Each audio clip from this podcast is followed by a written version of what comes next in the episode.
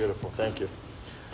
Okay, let's begin. Father, uh, thank you this morning for your word. It's a lamp unto our feet, a light unto our path. We thank you that we have words of life, first to us and then through us. God, speak through your word to us this morning. We pray. Uh, bless our evangelism today. Bless all that we do in you today. In your son's name, amen. amen. Uh, we we thank God for last night. We thank God for being here. It's great to be here in Houston, my first time. Um, very different environment. Um, at the same time, you know, it's the environment of God, it's the venue of God. Um, I'll read from 2 Timothy chapter 4, verses 6 through 7.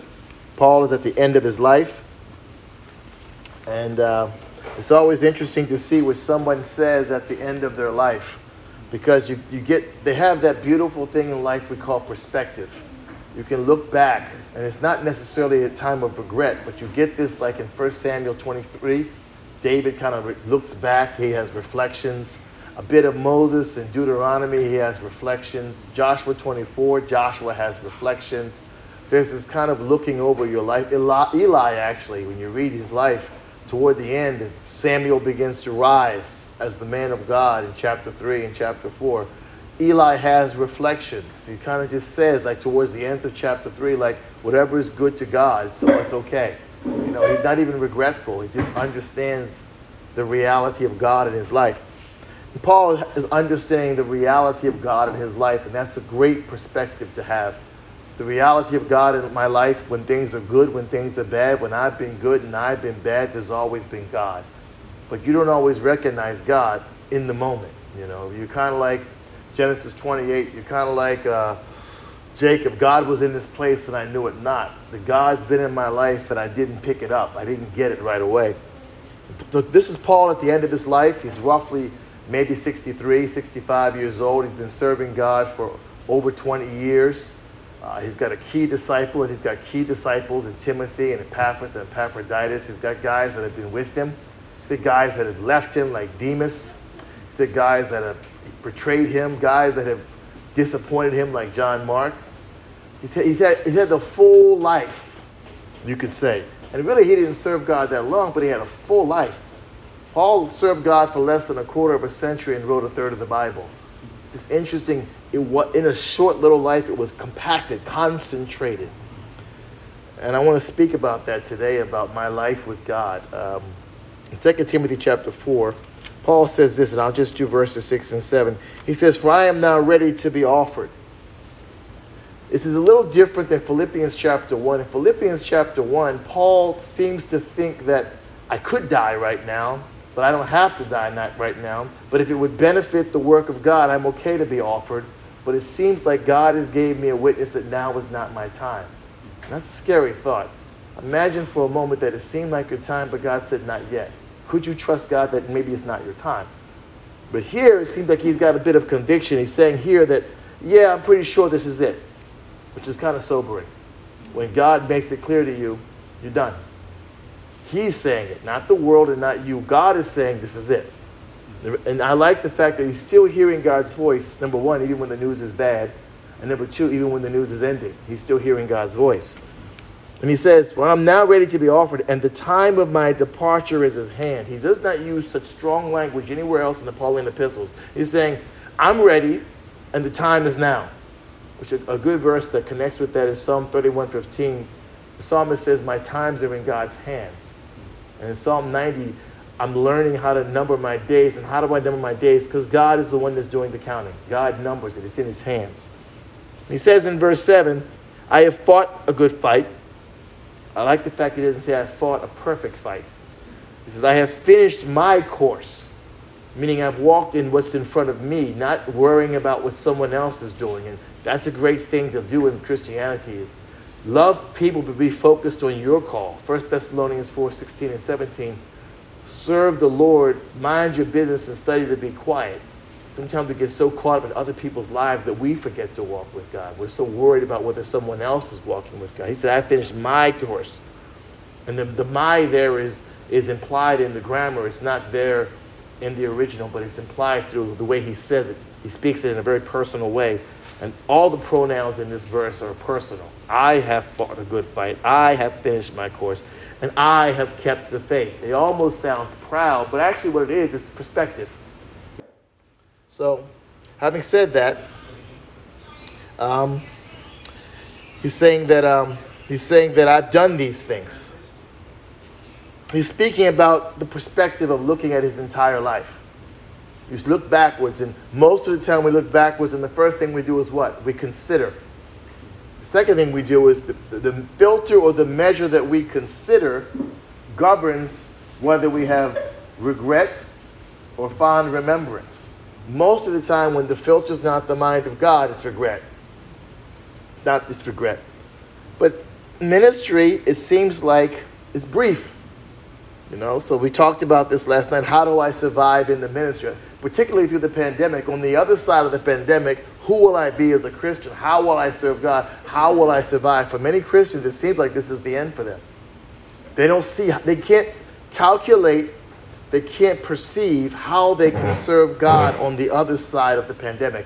Some of my brothers and sisters who are in missions cannot figure out how they'll do missions on the other side of this pandemic is our mission over because of the pandemic? I kind of saw that in 9 11. I was overseas when 9 11 happened in Uganda. And I remember going to Kampala, the capital city, and there's missionaries from different church groups and organizations. We're all huddled in Kampala waiting to hear from our different organizations. And just listening to them talk, many of them were like, I think we're done. This is it. You know, we don't, they just, they were done. That, that the event took their call. And I think because of the length of the pandemic and the different way, we're not going to go back to the way we were as a, as a as not just a country, as a planet. Everything's different. So when things are different, the first thing you think is that because they're different, I can't do what I do. So how do I survive? And I have to get, we said it last night, I've got to get past what I'm trying to do because I won't be able to do what I've done the way I've done it. And I've got to get back to who I am and who I So I, I, I jotted this down the average pastor lasts five years or less in this country. The average pastor. The average ministry lasts for three years or less. The average church lasts for 15 years or less. And the average believer lasts in a specific church for less than five years. There's a lot of change. There's a lot of change. And change, one of the characteristics of change is that change doesn't ask permission. Change never asks, Are you ready? It just kind of happens. So you just have to pivot with the change. And in ministry, there's going to be change in your ministry. That's why I always think about it like this. In 2 Corinthians chapter 1, verse 3 and 2, we have a God of all comfort, but God never promised you comfortable. Never, and I think sometimes we were talking about this. I was talking to a missionary couple yesterday for breakfast. And I, and I said, You guys have a nice setup. Everything is comfortable. I'm thinking God's going to shake that up because He didn't call you to comfortable. He's a comfort to you when things are uncomfortable. So when you see yourself getting comfortable, the next word that follows comfort is complacency. You get complacent and you lose your edge. Um, you lose your focus. Um, you lose your you lose your mission. You get caught, and a lot of the church had got com- comfortable. We haven't had a major crisis in a long time in the church that was global.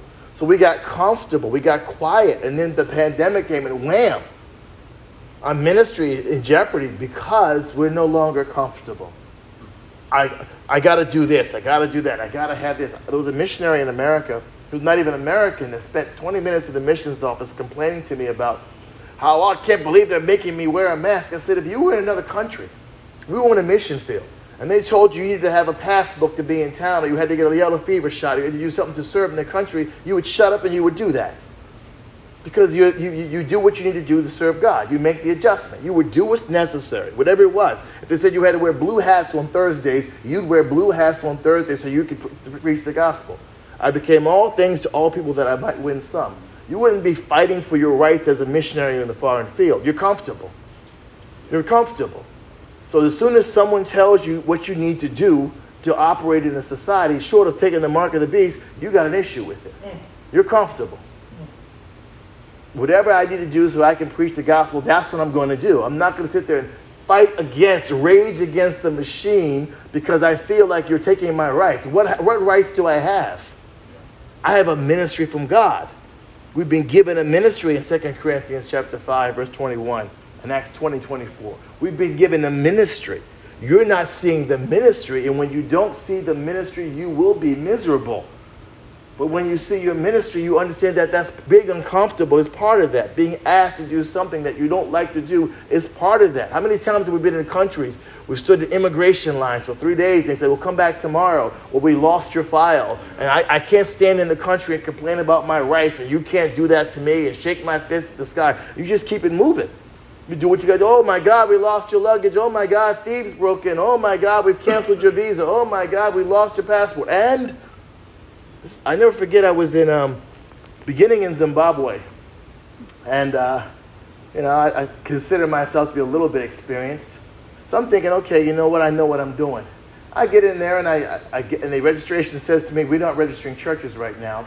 The guy who registers churches says you have to join an organization. If you don't join this organization, you can't register a church. I go to the organization. Oh, the, the head of the organization is on sabbatical for two years. So when he comes back, you can talk to him about registering the church. So I've got to wait two years. Yes, until then, you can't register your church, so you can't operate. And at the time in South Africa, they were, spray, they were taking bug spray and spraying people in the face. They were worried about weird groups and cults starting. They're not doing any new churches right now.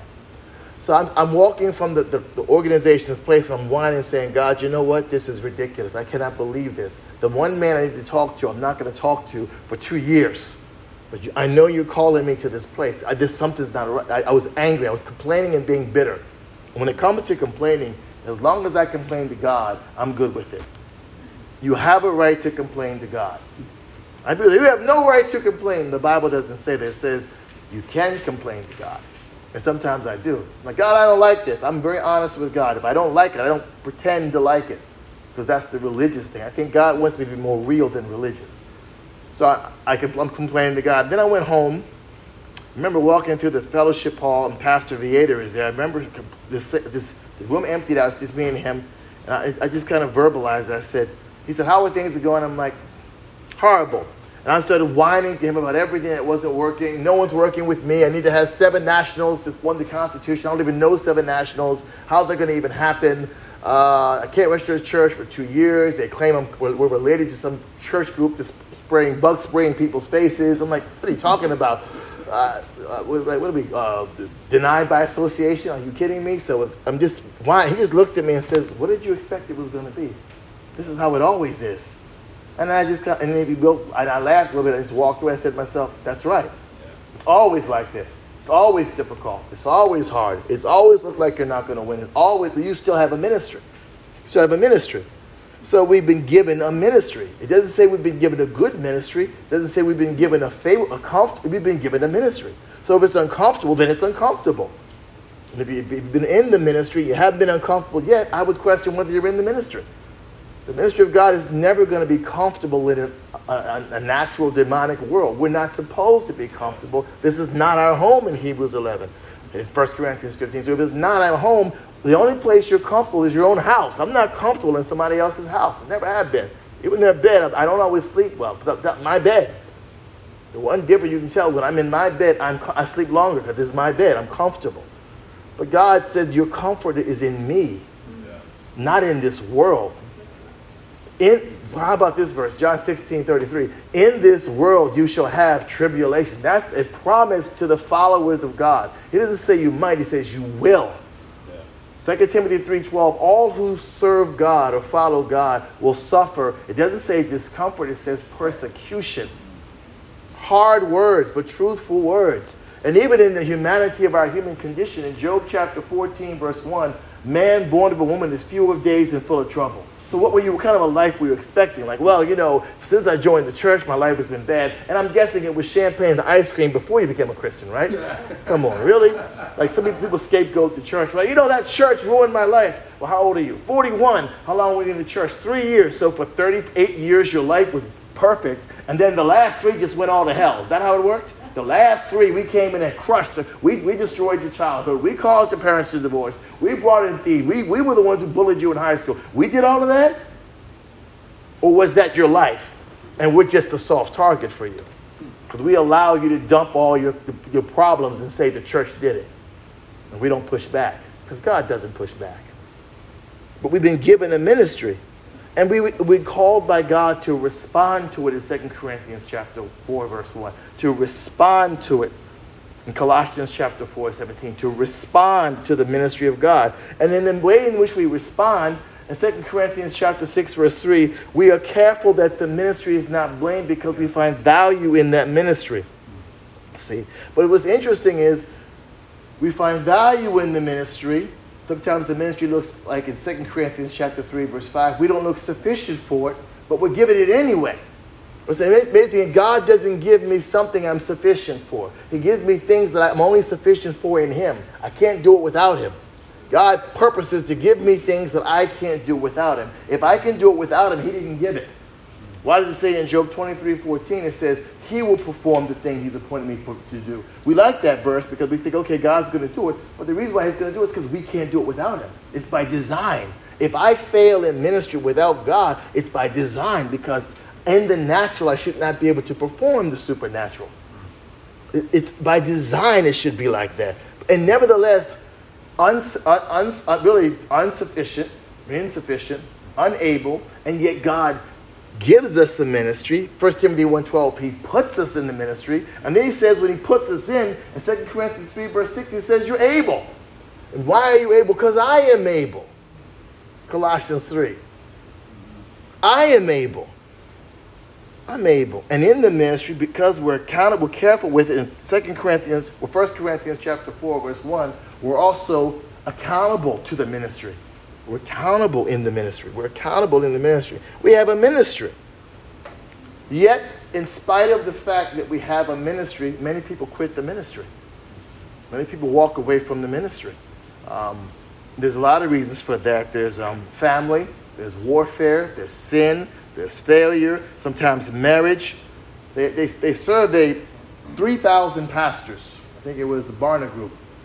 And they asked them, what's the number one reason why you left ministry? 67% said their wife related issues. Yeah. Wife related issues, 67%.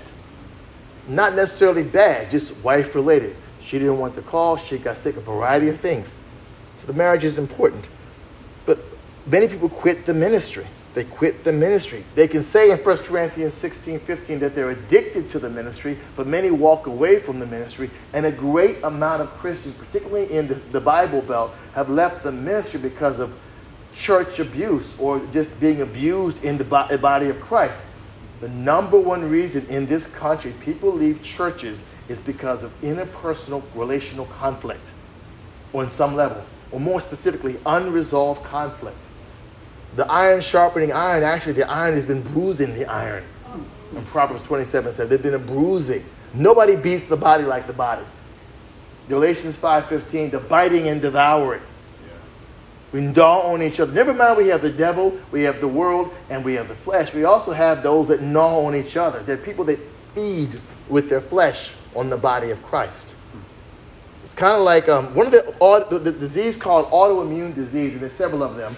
Crohn's disease is one of them. And with autoimmune diseases, what happens is literally your immune system starts fighting you. The way your immune system is designed, it treats, it starts fighting an, an infection that's not there. It literally attacks itself. Cancer is also like that. Cancer cells will morph, regular cells will morph and become abnormal, and your body begins to attack itself. The great, a lot of the greatest diseases in the human body or when the human body turns against itself. And the greatest disease in the church today is not the devil, not evil, or not sin, but when the church turns on itself. We turn on each other. So, in the face of all of that, as a Christian, how do I navigate the pandemic? How do I navigate that environment? How do I survive in the ministry? I know I have a ministry, I know I have a call, but how do I survive with that? How do I navigate? How do I move with it? How do I get through that? How do I do that? You know? How do I do that? Um, and I, I, I want to first talk about this word longevity. How do you, the word longevity speaks about survival, lasting. Um, I want to I want to define a few things about that because there's some myths about longevity. The first myth is that as a Christian, you're having a long ministry is not a guarantee from God. God has not promised you a long ministry. Uh, many guys think, well, if I can serve God for a long period of time, um, then I, uh, I've served God. But you may not serve God for a long time. It's not a guarantee. I think about this. Paul, Jesus said that John the Baptist was the greatest prophet born among men, and his public ministry was nine months. Nine months. There's, a, there's several movements from John the Baptist that are based upon John the Baptist. Some of them even exist today. And he served God for nine months. The only prophet Christ says was the greatest born among women served God for nine months. He didn't say Isaiah, he didn't say Jeremiah, he just said John the Baptist. You might not serve God long. Christ's ministry was basically 42 months, give or take. Not long. Stephen didn't serve God long, really. Longevity is not a guarantee. It's not a guarantee. So that's the first thing I want to understand about this. It's not a guarantee. So don't run around thinking that if I don't, because I'm called by God and I have such an amazing portion, my portion may not be long. It may not be long. If it is, great, but it may not be. Number two, but the Bible does imply that longevity is a possibility. It could be. So don't assume, but I don't have much time. And you always hear this from older Christians. Well, I met Jesus when I turned 40. Well, I got Jesus late. Paul got Jesus late. 65% of Paul's life, he was not walking with God. It's, it's like Moses, it's that last quarter. For him, in Paul's case, the last 33%. In Moses' case, the last 33% were amazing. But the first 65 to 70% was rubbished, really. Wasn't that useful. So it, it's, a, it's, not, it's a possibility. You may serve God. Abraham served for a long time. Of all the patriarchs, Samuel's life was so long. Isaac's life was so long. The promised seed was life was I think it was 145. His life was long.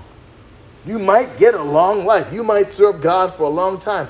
I sometimes think about my life and in the humanity of who I am, I always think about my frailty, where I didn't get it right and I didn't do it right. And then sometimes the Holy Spirit is saying, You've been doing this for a minute. You've been doing this for a while, you know?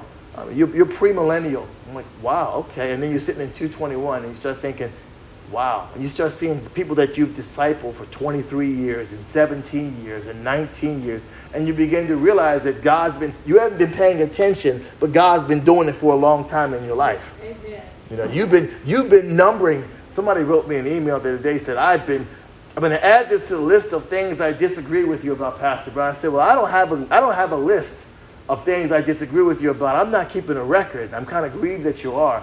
But we do that with our life. We have this record of our grievances with people and with situations. And over the years, I've been tallying up our disagreements and tallying up my failures.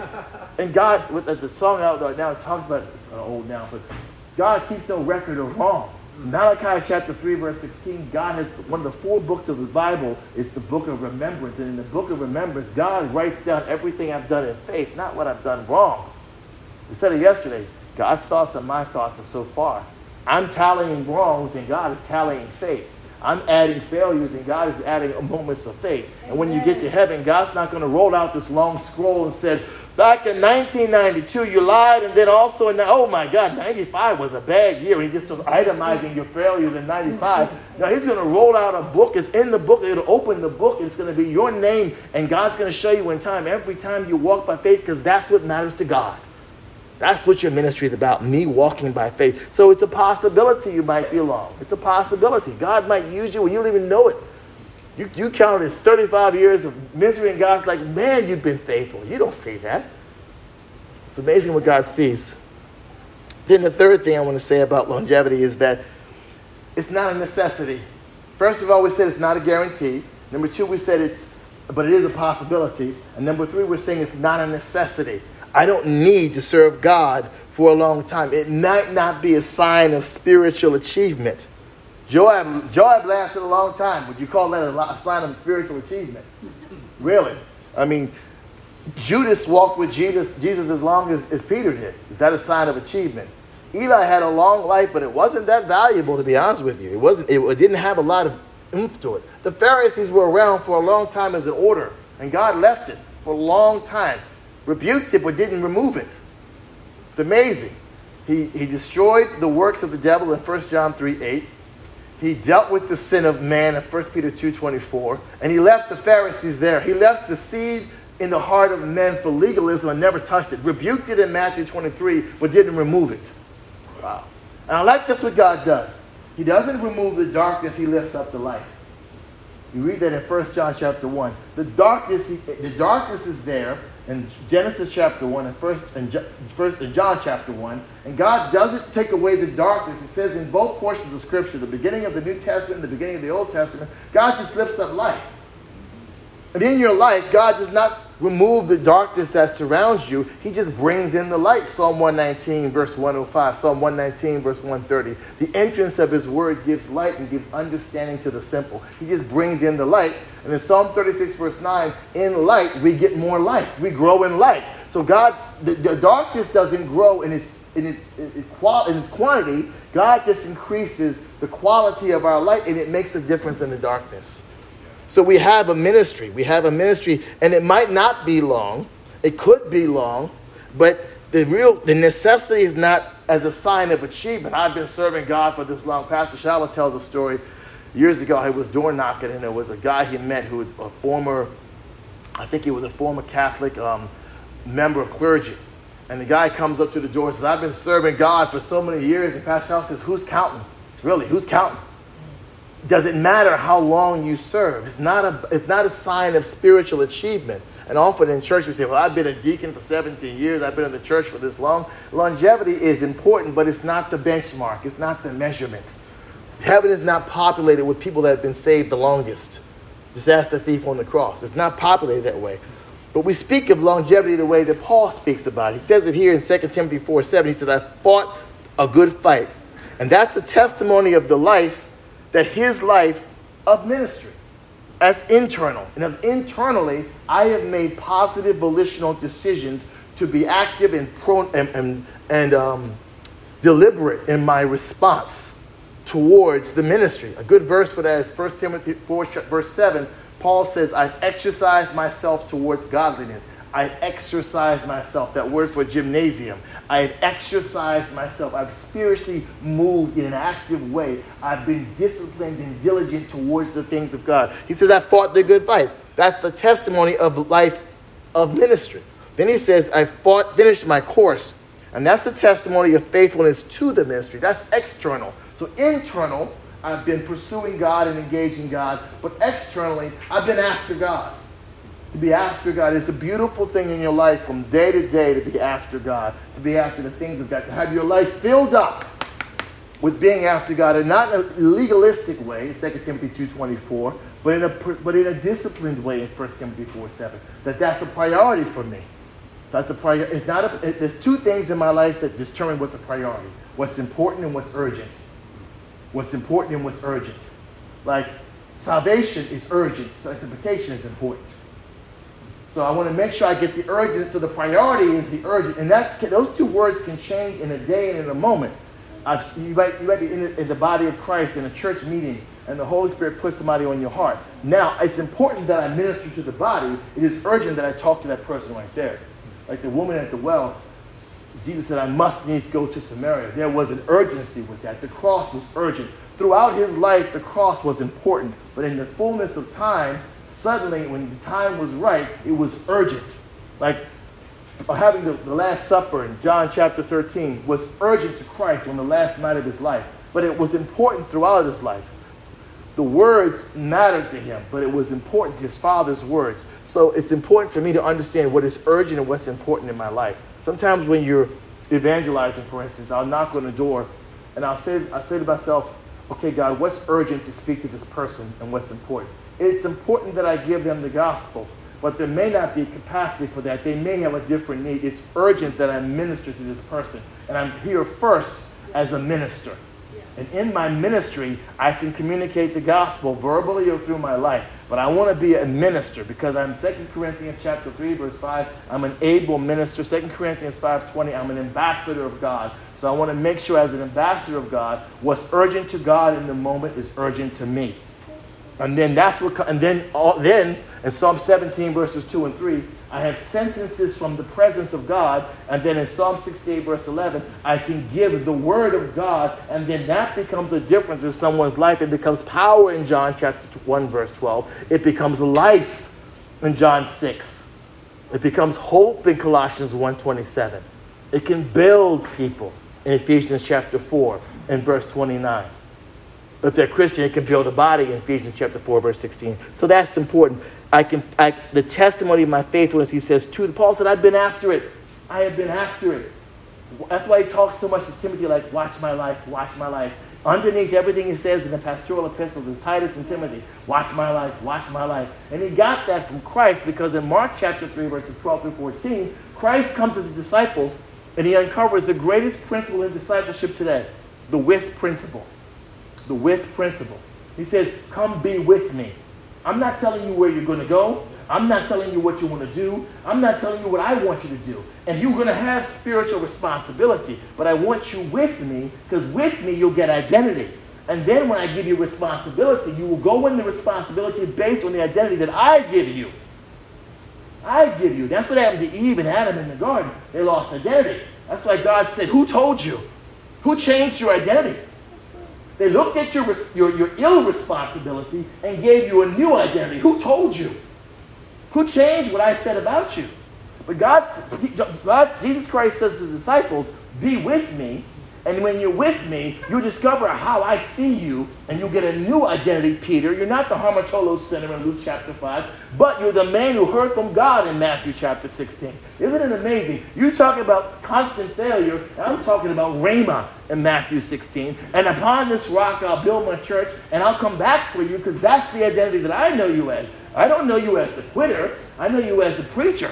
I know you as the pastor. Go feed my sheep. I like what he says in John 21. He doesn't give, doesn't give him the John 8 counsel, go and sin no more. Doesn't give him that counsel. Instead of rehearsing his failure, he rehearses his call. He says, go and feed my sheep. That's so good. When you have somebody that's on the edge of being done, always rehearse their call. Their call to God, their call to ministry, their call to the word, rehearse their call. That revives them. That's the word in season. Don't rationalize their failure. Well, you've done worse, or you'll do better. Don't give them a, a works program of trying to improve themselves from not sinning, but rather give them hope. And that you can, God can still use you. God hasn't given up on you. You still have a call. Romans 11 29, the gifts and calling of God are without him changing his mind. You turn it back on. Because life can turn it off. So turn it back on. Don't shout at the darkness, we said yesterday. Lift up the light lift up the light. So he was faithful to the ministry externally. Then finally he says, I've kept the faith.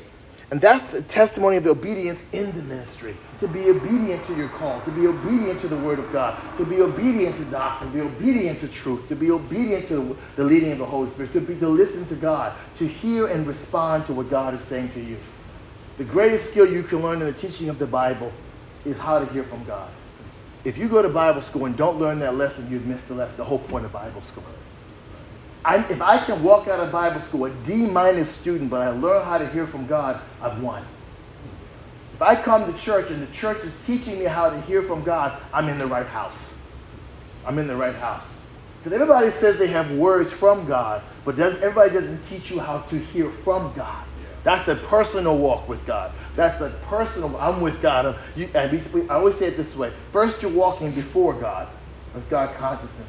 Then you're walking after God and that's that's the pursuit of God. And then you walk with God. When you're walking with God, that takes me beyond my Sunday morning. That gets me beyond my schedule and my daily devotional at 8 a.m. and my half an hour prayer of the day. It, get, it gets me into my day. It puts God in my life. And then in 1 Timothy 4 7, I am exercising myself towards godliness. I am aggressively pursuing God. In Philippians 3.14, I'm leaning forward in the plan of God. I'm, a, I'm, I'm, I'm forward thinking in my spirituality. I'm not passive. I'm not being dragged by God. I'm being led by God. And many Christians would prefer to be dragged by God. God, I'm too weak. I don't know what to do. God, please just drag me from call to call. And God says, I'm leading you. How do you get through the shadow of the valley of death? How do you get through that? God doesn't drag me through the valley. He leads me First, he leads me beside still waters to calm me down, and then he leads me in a calm place. He leads me through the valley. Because when I'm panicking, I'm not good for the valley. I'm bad for the valley. I'm, I, am I'm looking around. I'm like a lot of Christians in that pandemic. I'm, I'm crazy. God says, shh, he leads you beside the still waters. You good? Okay, let's, let's, let's go through this. It's not going to be quick. Okay? It's not going to be quick. It's going to hurt a little bit. You'll suffer. You'll lose some things, but you won't lose me, and you won't lose ultimately. I'll get you through. Amen. I'll get you through. Out on the other side, like in Matthew chapter 3, 17, on the other side of your faith, I'll do something supernatural. On the other side of your faith. Right. We talked about that um, in Luke chapter 2. God did three things with the angels. The angels did three things. God did three things to the shepherds. Number one, he sees the unnoticed, we said, for Christmas. Number two, um, he chooses the unacceptable. Number three, he does the unexpected. God just kind of walks in and does the unexpected. On the other side of my faith is where victory is. On the other side of my faith is where I see fruit. On the other side of my faith is when I see the fruition of God in my life from moment to moment and situation to situation. And then that's the song in Psalm 40, verse 3, that's a new song in my mouth. It's a song of victory, not because of what God has done with someone else, but I have a personal song. God will give you your own song with His words about your life, and you'll say, Because I was there and I did it. There are things that God has done in your life that you can't even verbalize. Yeah. But you know His hand, He said, I don't know how that happened. And then you get humble because you realize, I don't deserve that. I, I if, I'm, if I'm looking in my spiritual mirror, a jerk would say that he deserves that. No, and maybe in, in the beginning you used to begin to think I earned it, but after a while you're like, nah. Because the closer you get to light, the, the more dark you see outside of the light. You're like, wow, okay, this is, I'm really this way. Yeah. And yet God still does it. I was talking to a, uh, a person uh, in December, and it's their birthday, and they're on the floor on the ground crying, and they called me and said, I can't believe what God has done for me. I've been so bad this year. I've been horrible. And God has just added and added and added. New job, new house. New, God's just been adding and adding and adding. And it, Pastor Ronaldo, you know how bad I've been. Why? And I said, you're getting the expression of the love of God right now. Yeah. God decided to bless you in spite of you. Romans 2 4, my favorite verses. The goodness of God can be influential in my life. Just God being good to me can change my thinking. It says in the verse that God, the goodness of God can bring me to repentance, but in the original it talks about changing my thoughts. God will use just his goodness to influence my thoughts. The world says God changed my thoughts with a stick. He threatens me to beat the heck out of me, and then because of the fear of the stick, I change, which is not how God institutes change. These are not the weapons of God. Intimidation is not the weapon of God.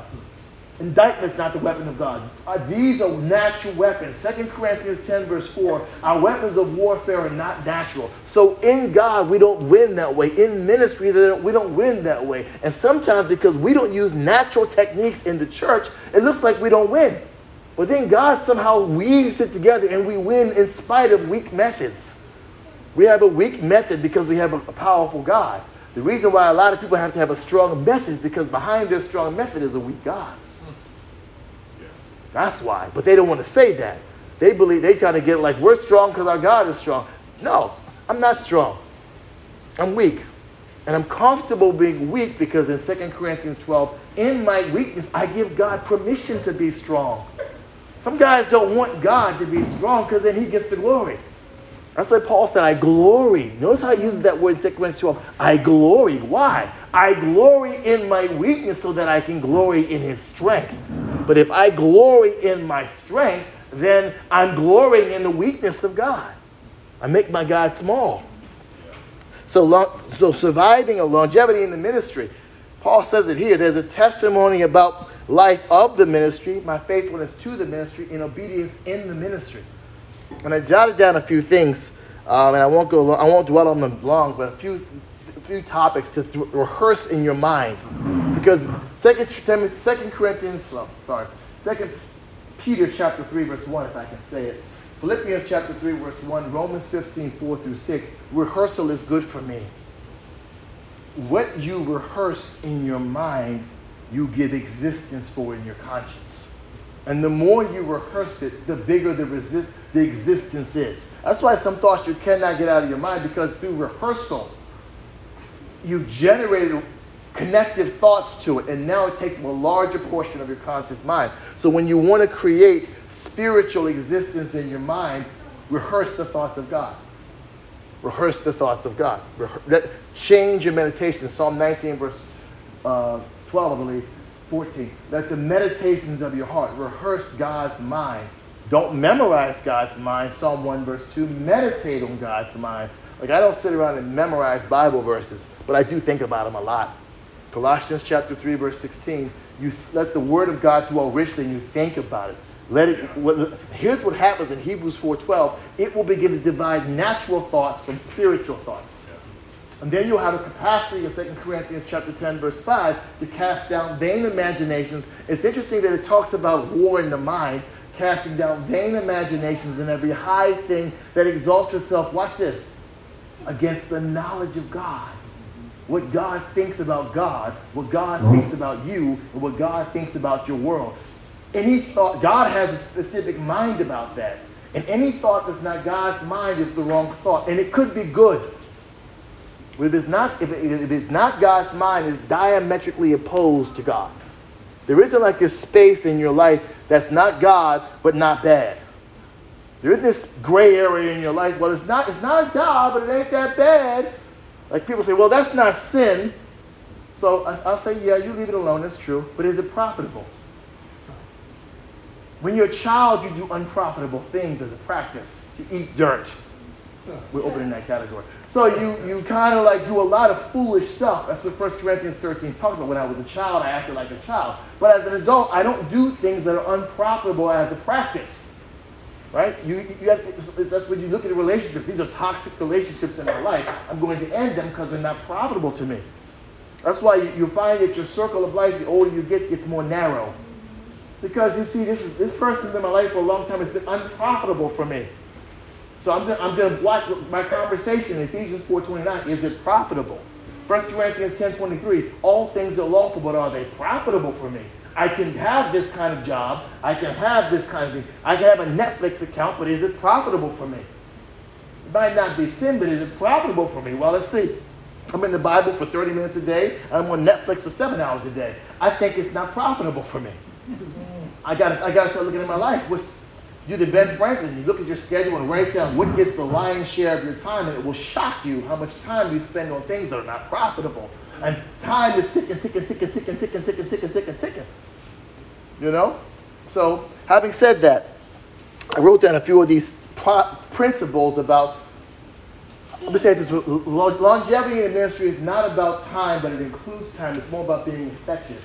I want to be effective in the kingdom of God. I want to have an effective ministry.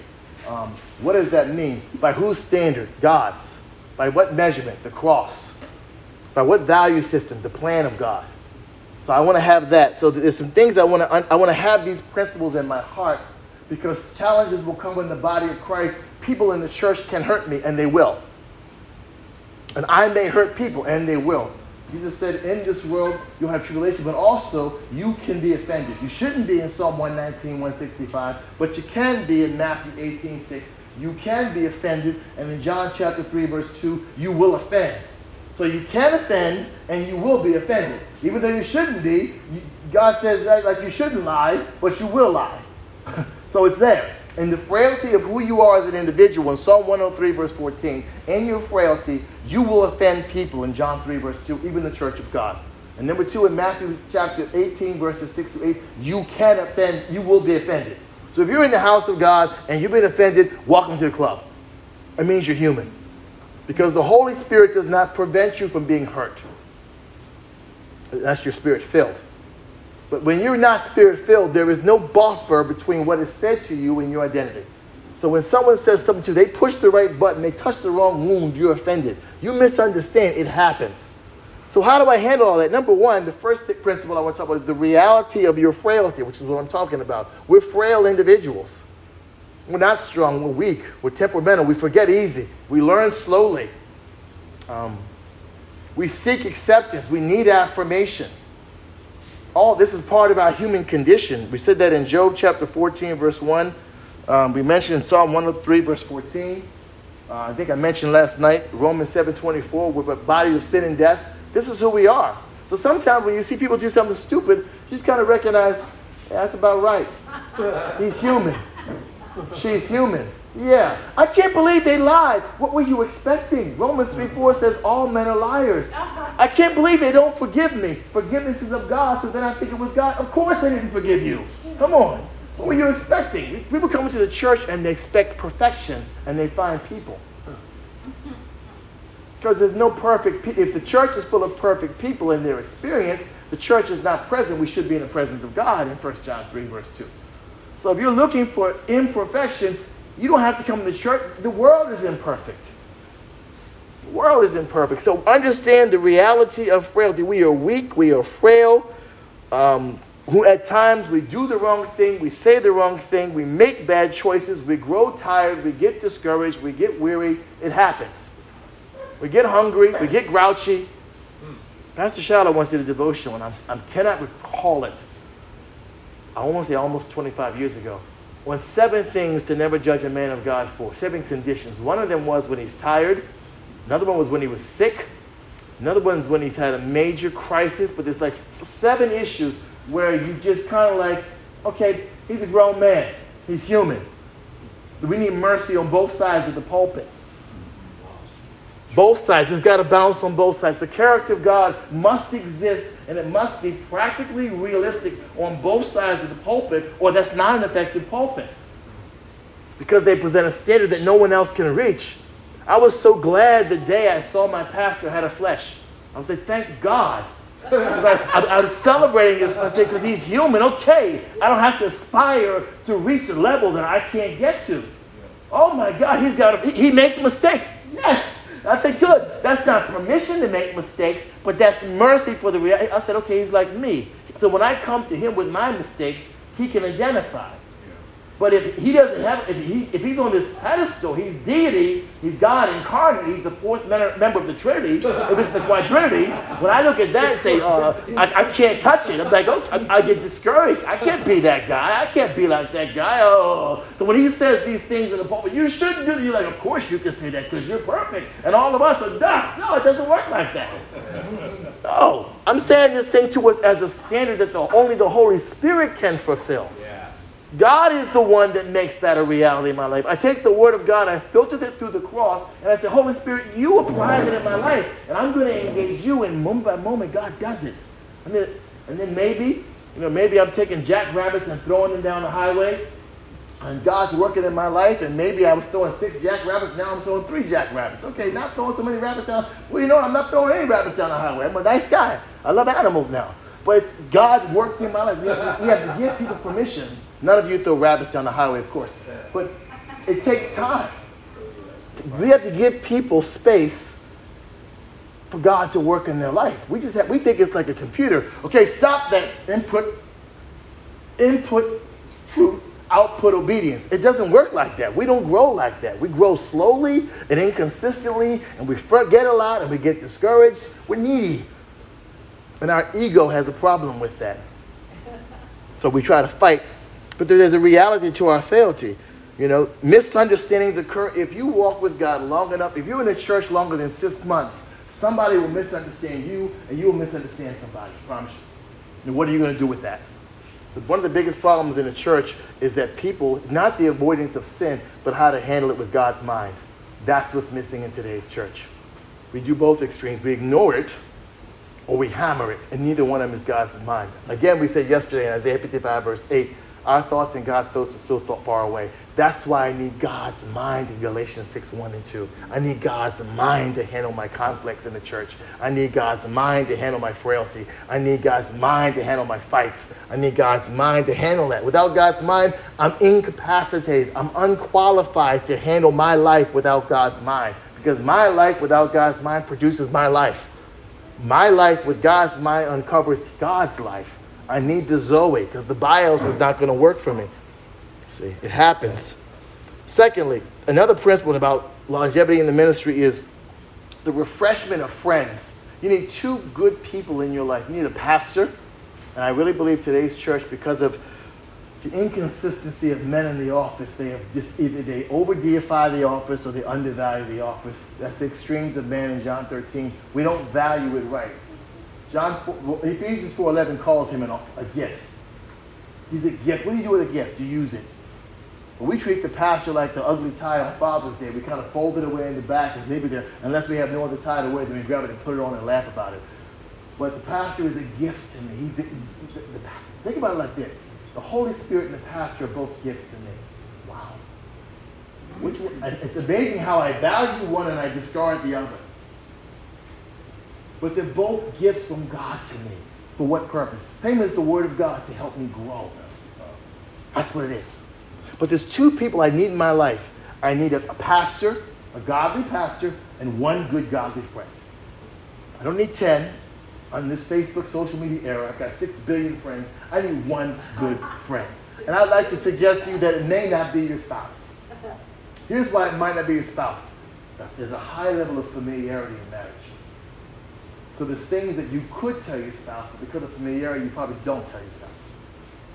Uh, I, I, sometimes do counsel women um, marriage seminars, and I hear husbands say, "I can tell my spouse anything." I'm not so sure I should tell my spouse everything.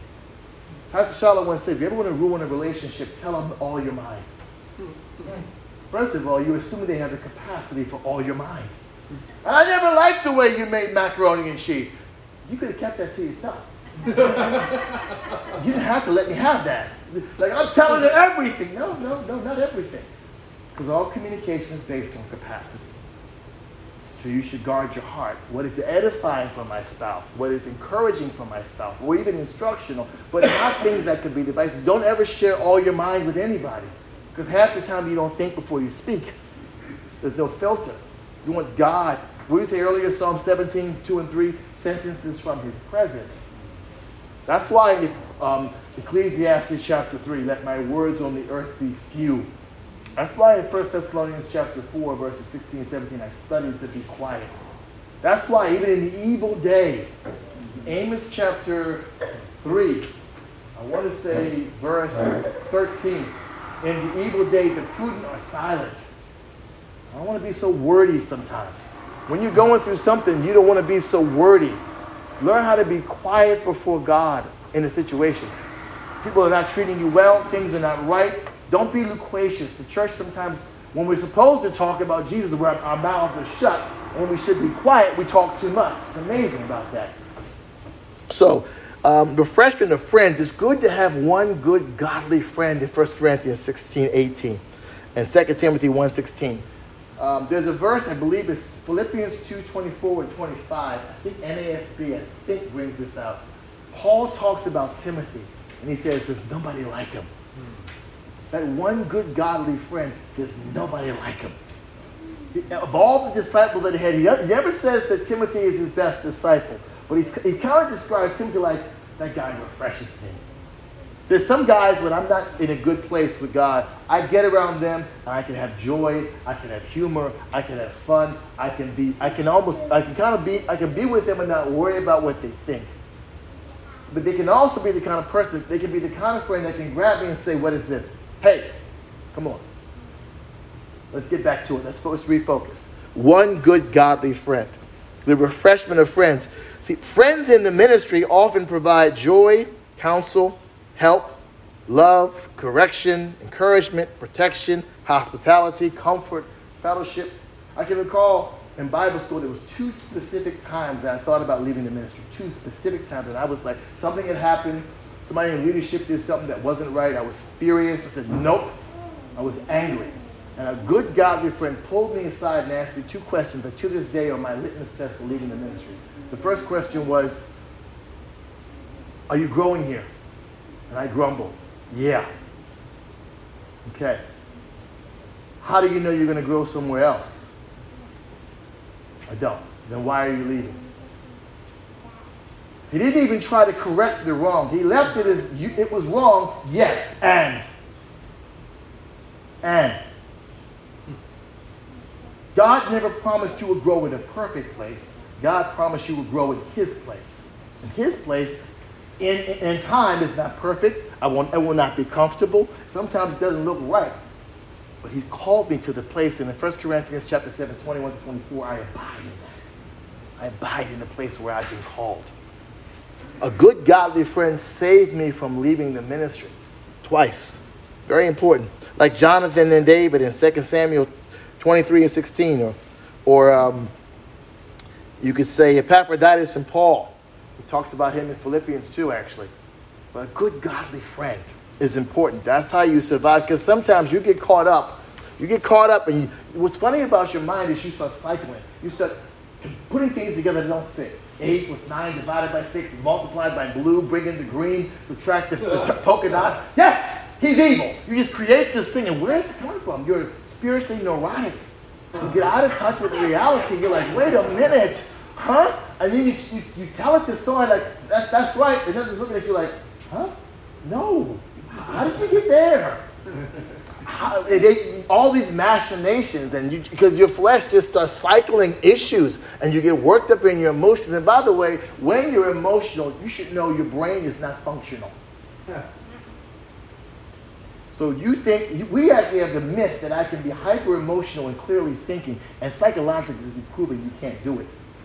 One way to turn off your brain is let your emotions run wild. Highly emotional people can do irrational things, and this is not, not because they're irrational people, but the brain is not engaged. I was counseling a couple one time, and the wife said, I got so mad at my husband, I threw my phone in the toilet. I said, You threw your phone in the toilet mad at him. She goes, Yeah, I know it was stupid. I said, No, I just was not thinking. You got so emotionally worked out, you turned off your brain and then anything can happen. That's where all the rage and wrath comes from. Yes, and I drove the car over over his lawnmower and I burned all his clothes. Why would you do that? I don't know. I was angry. Exactly. What you're trying to say is not that I was angry. I stopped thinking. Well, the husband, I got mad at her and I started stomping around the house screaming. What were you thinking? You weren't. That's what it was. You weren't thinking. But now you're calm. You can think it through. I always said. Uh, I said this to one guy. I said, manage your anger. I'm not going to tell you not to be angry, but control it. Never relinquish control of your emotions. First of all, when you get, you see yourself working up toward getting angry, identify it. I'm angry. So why am I angry? Validate whether it's something you should be angry about.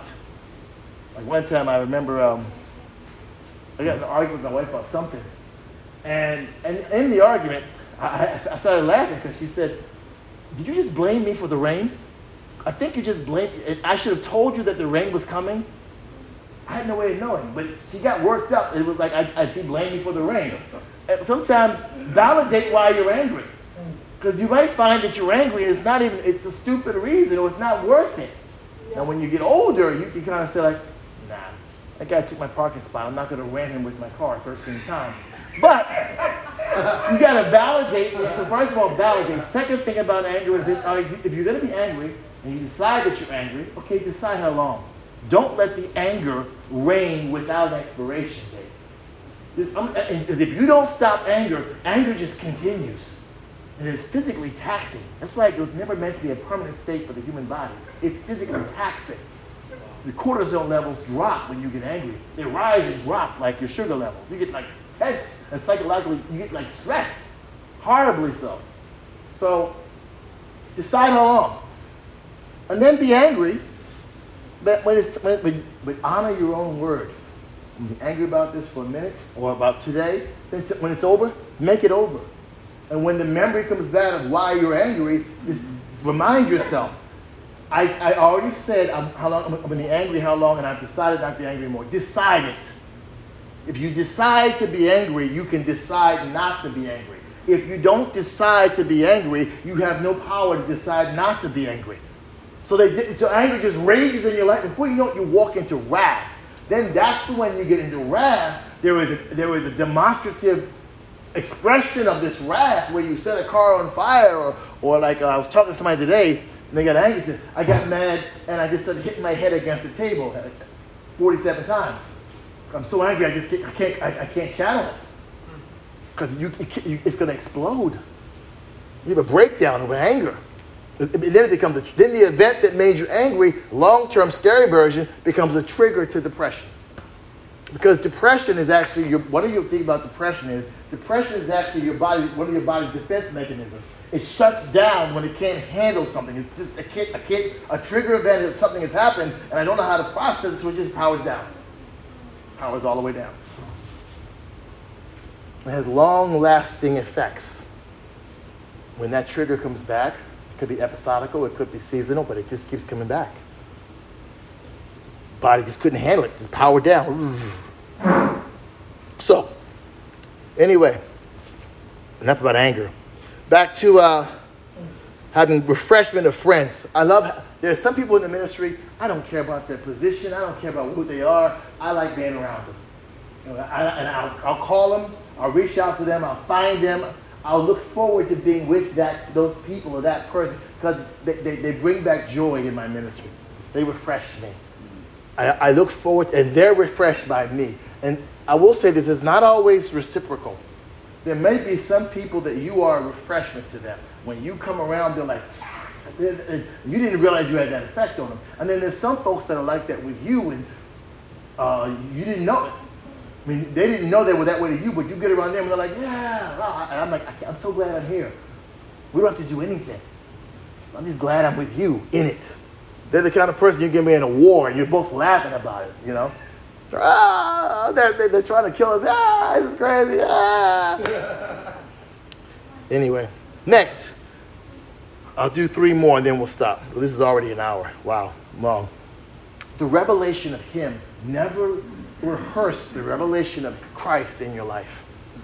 Colossians 3, verse 4 Christ who is our life. Colossians 3, 11. Christ is all and in all. I just have to find him, but he's there. The battle is not to solve my problem. The battle is not to fight my enemy. The battle is to find Christ in whatever's happening in my life. And then I find him, he sorts everything. He sorts everything. I got it all wrong. I did it wrong. I said it wrong. But if I find Christ, I'm winning. Because that's what I'm after finding him. The revelation of Christ. The revelation of Christ. Colossians 3.17, Colossians 3.23. I can serve in the name of God. I can, I can do anything because I found Christ in my service. My brother Lawrence, I, could, I found Christ in my service. Now my service is unto God. Why do you think it says in a marriage in Ephesians chapter 5, 21, Wives, submit to your husband. This is the most powerful sentence in the entire chapter. This little phrase, as unto the Lord. Hmm. It's, it's not because she's a good wife or he's a good husband, but it's as unto the Lord. When I do that, I'm serving God. It doesn't say, well, submit to your husband because he's a good man, or he's a provider, or he's strong, or he's. No, it just says, it's as unto the Lord. And then he talks about it again in Ephesians chapter uh, 4. He talks about, uh, let's see, he talks about the church and leadership. He talks about in chapter 5 submit to your husband and wife. In chapter 6, children. And he talks about it again in 1 Timothy chapter 5 and 1 Timothy chapter 6 uh, to, your, to your boss, your master. But why do I submit to the pastor? Because he's perfect? No, it's as unto the Lord, Ephesians 4.11. As unto he was given as a gift by God. I, I, my submission is based upon seeing God, not seeing the person. But if you see the person, you won't see God. And if you see the person, you won't even evangelize today because you'll qualify the people based on seeing them as opposed to seeing God's heart for them. When I find Christ in whatever I do, what I do has value and meaning and eternal importance. Finding Him, see. Sometimes we get so caught up in the work of the ministry, we miss the source of the ministry. We miss the target. I got to find Christ. Um, Ephesians chapter 1, verse 18 talks about my eyes being opened. Because um, here's the mistake I can make Isaiah chapter 42, verse 20 I can see all things and observe nothing. Wow. That verse always strikes me Isaiah 42, 20. Seeing everything and observing nothing. Matthew 13, 13. Seeing I see not, hearing I hear not. We, we, we pride ourselves on being very observational. But really, the reason why God says don't live by sight is because our sight is bad. It does psychological studies on how They've done eyewitnesses. The court, the defense witnesses and prosecutors rip apart eyewitnesses because the fact is they didn't see what they saw. Well, you know, I remember one guy said to me, yeah, Pastor Ronaldo, you and Pastor Jabulani are the same height. Pastor Jabulani is 99 inches shorter than me. Um, yeah, it's amazing how we can see things the way we want to see things. Like case in point, I think it's 70% of your vision is peripheral. Like right now, you can see about this much. And then your mind fills in everything else around you based on the memory of what it saw seconds or months ago. Like I'm looking at this door. Outside of the edges of maybe the edges of the doors, my peripheral vision stops here. Everything else my mind fills in based on what I've seen previously. I get a panoramic view of this room through memory. Memory is a huge component of sight because sight is so narrow, it's so short, it's so brief, it makes mistakes. We play that game, you walk in the room, how many exits are in this room? And you have to think about it. Uh, four? You get because you didn't pick it. There's so many things you didn't pick up. So revelation of him. Next, renewal of the spirit. Renewal of the spirit. To be renewed in the spirit. Um, there's a verse I like in, in 1 Samuel 16 uh, King Saul has now failed. In chapter 13, King Saul did not wait for Samuel the prophet to come bless the troops. In verse 15, he did not kill Agag and wipe out the Amalekites when God told him. And actually, you could almost hear Saul, Samuel pleading with Saul, just do what he asks you, please. Because he realizes at this point, I think Samuel's recognizing this might be Saul's last chance to get it right. And he horribly fails it. If you've ever discipled people or worked with people, invest in people, that, ha- that scene happens a lot. You want God for someone so bad, and they horribly miss it. You love you like you're so hurt. You're more hurt for them than they are. Oh my God, no. Oh. And then in chapter 16, Samuel just goes back to the place of Ramah, place of the prophets. He goes back there. the Bible just has him as quiet, despondent, just sitting there just grieving about the whole thing. And God, ha- when God has to come to you, you're pretty depressed. Samuel's depressed. That was his guy. Saul was the guy he picked. Saul was the guy he raised. Saul, he, put, he dumped all of his life. In fact, in Samuel's eye, I wonder if he looked at Samuel, looked at Saul the way that Eli looked at Samuel. He dumped his whole, because remember, Saul, Samuel's children were not walking with God either. Sadly, he picked up that from Eli. Samuel, Samuel's kids were bad. So his first spiritual son, Saul, this was the guy. He united Israel for the first time in a, in a long time. Israel was functioning as a, as a unit. They defeated the enemies of God. They, were, they had a bit of peace. And he just fell so short of the mark. He's grieving, and God comes to him and says, Why are you, why are you so depressed? Yeah. He gave him perspective. He said, awesome statement. He said, I've already chosen somebody else. He says, fill your horn with oil and gall. Horn speaks of strength, oil speaks of the Holy Spirit. Be energized in your, get your strength through the Spirit. I know physically you're depressed and you're crushed, but get your strength from God. Get engaged in the Spirit. Ephesians chapter 5, verse 18, Galatians 5, 15 and 16. Get engaged in the Spirit and then go. Go in the Spirit. Fill your horn with oil and gold. Get up. I know you're hurt. Sometimes you have no strength. You've had that when you've been so crushed you have no strength to pray. But if you engage the Holy Spirit in your finishedness, God will give you His words, and His words become your worship. The words of God. Because you have nothing to say. You can't manufacture. Sometimes God puts you that way because maybe in your worship it's been manufactured been manufacturing your worship for a while. So God crushes you so you have no ability to produce fake worship. So then God says, All you have is me. And then what comes out of your mouth is Him. Psalm 72 and 3. It's just Him. He fills your mouth. So, um, renewal of the Spirit. Then uh, I'll do two more. I've got 10, but I'll do two more. Um, I would say have a response of faith. Understand this is all about faith. How do I survive the ministry? Remember how we got started. Faith. John 1.12, faith. John 3.16, faith. Acts 16.31, faith. All of Hebrews 11, faith. It's, I like that I keep saying by faith, by faith, by faith, by faith, by faith. So in other words, if you're wondering this how this thing works, God's side of the equation looks like this. God will always, always and only be gracious to me. My side of the equation, I can always and only be towards him in faith. So my faith means his grace, and my faith gives me access into his grace in Romans chapter 5, 1 and 2. So my job is not to be gracious. My job is to be faithful, and that faith is what get me into grace. How do I walk by grace? Walk by faith, and you, you, you end up there. You got guys trying to get trying to catch grace without faith. We're in greater grace, so I guess that means this church wants me to walk by grace. No, if you walk by faith, you'll end up in grace. We haven't gotten away from walking by faith. 2 Corinthians 5 7. We're faith people. Everything we do is by faith. Discipleship is by faith. Evangelism is by faith. Church attendance is by faith. Prayer is by faith.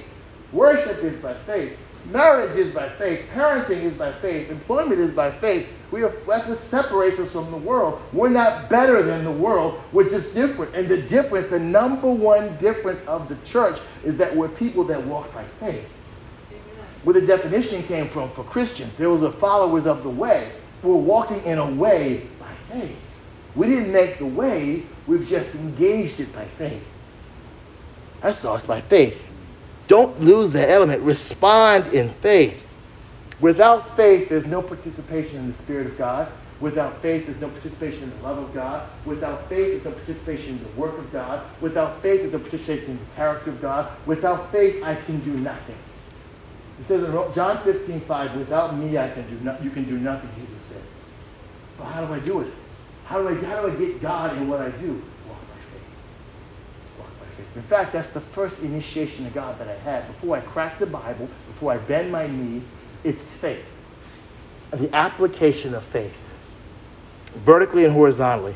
And in reverse order. Vertically first. Because my, my vertical faith should drive my horizontal faith in situations and, and things that happen. And finally, rejoicing in the work of God you, if you can't find the joy of God in what you do, you won't do it long, I promise you. You will not do it long. You won't. Um, Philippians 4 4, 1 Peter 1 18, um, Nehemiah 8 10, the joy of the Lord is your strength. You know what the when you worry, you know what the old English word is for worry? It means to strangle. And when you worry, you feel strangled. You ever notice that? When you worry, you, you, your shoulders get tight, your neck gets tight, you feel tight, you walk tight, you just like, you feel restricted, don't you? Worry can constrict you like a, you're surrounded by a boa constrictor. To worry, to strangle. And when you, the more you worry, the more strangled you feel. And to be honest with you, that's why you lash out in anxiety when you're worried because you're trying to get free. Like the situation has grabbed you, held you so tight that you can't escape and you can't break free, and you're trying to do anything you can to break free. You make a lot of mistakes and hurt a lot of people because all because you're constricted. So when you get a church full of worried people, you have like this pandemic has been spewing out this infectious worry like crazy. Uh-huh. So I hate the news. You can watch the news and feel your blood pressure rise as the, as the weather comes on. You're, I even got to the weather. They try to always end the news with a feel good story. I can't even get that far. I'm done with the first highlights. The first, oh, over in Turkey, they shot 70. Ah, I can't do it. Oh, I don't want to know that news because you sow fear in people's lives. And they reap worry and anxiety. And they sow fear by design to bring you back tomorrow so you can find out the newest update. Because we have a curiosity of fear. We're like, that's why we want to ride, do the scary thing, not just the adrenaline rush. I'm drawn to it like a moth to the flame. Rejoicing in the work that's not always happy, you know, but that's joyful. Psalm 16, verse 11 I can rest in the presence of God. I can rejoice in my relationship with God. I like how David says in 1 Samuel 23, he says, You know, God, you've been good to me. I haven't always gotten it right. Man, you've been good. And he's this little tiny phrase I like, but not so with my family. My family's been a train wreck. Yeah. Hmm. David's family, after, after Bathsheba, David's family was more like a reality show. He, he was the Old Testament Kardashians. He was definitely that guy. His family was a train wreck. Like, oh, his cousin and brother and nephew, oh my God, they're raped, they're attacked, oh, what's going on? And the who's? He said, but not my family, God, you've been good. Man, you, you could hear David like older, reflecting now. He's just thinking back like, man, God's been good. That's a good thing to rehearse, how good God is Take a, take a moment out, take 10 minutes out of your day. I like to do that. Take like five or 10 minutes out of the day. And I just reflect how God has brought me through. Like, wow, man, it'll humble you. It can break you, actually, when you think about how God has been there again and again and again and again. And it's your personal testimony. It's not how faithful. It's nice to know God was faithful to Moses. It's nice to know that God was faithful to Almighty, but God was faithful to me.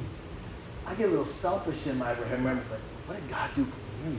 And then that gives me such power when I talk to people about God, because I have this personal history, like, yeah, God's good. Let me, let me tell you how good God's been. Sometimes when I hear guys that are I just start telling how God's I don't go grab verses, I grab experience. I mean, I can use the Bible, but at the same time, I'm like, I'm going to give you something tangible.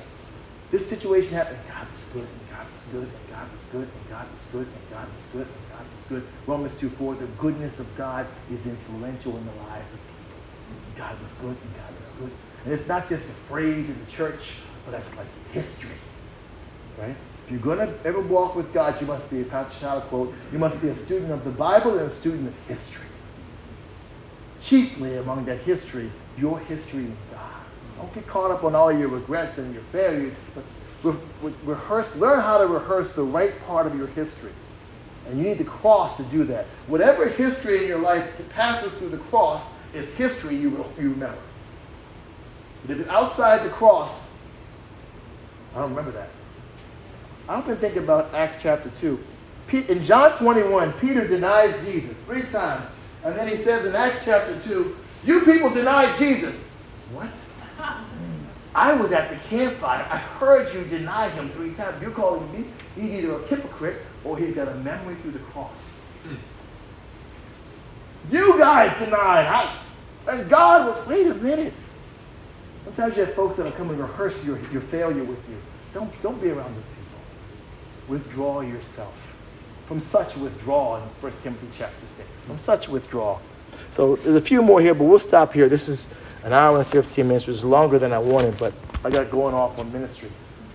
But I just want to encourage you that you will get through the pandemic. Not because of your strength, because of the reality of God in your life you have a ministry. You can have a ministry in this pandemic. God can use you. Don't, don't sideline your call. Step up. We said it on New Year's Eve. The message hasn't changed. The ministry hasn't changed. Just your methods. In fact, the pandemic has helped us, is giving us methods we didn't have before. Who knew about Zoom? I mean, literally, there's a lot of things that the church does now we never put our hands in. Now we're ultra effective. We have much more things that we can do. And like I said, I don't want to focus on the things that I can't do. I'm just going to, it's like when I'm in a country, I say, okay, well, usually, uh, we used to go door to door knocking in Rwanda. We can't now. Okay, we just do it a different way. We do it a different way, right? We'll tell you, we, on, the, on the mission field, we had recipes, and we need to have that ingredient. Well, they don't have this ingredient here. Okay, we substitute that. We just pivot and keep going. We don't sit there, oh, well, let's see what we're going to do. That chicken little, the sky is not falling. The Christ is rising in our hearts, right? The day star rising in our hearts. So I just want to encourage you this morning as we have a day together that your ministry is not over. It's actually maturing. It's not ending. Christ in our life is there and he's real. And we have a ministry to God. And we said yesterday to know God and to make him known. Amen? Amen. Amen. Amen. Well, thank you. So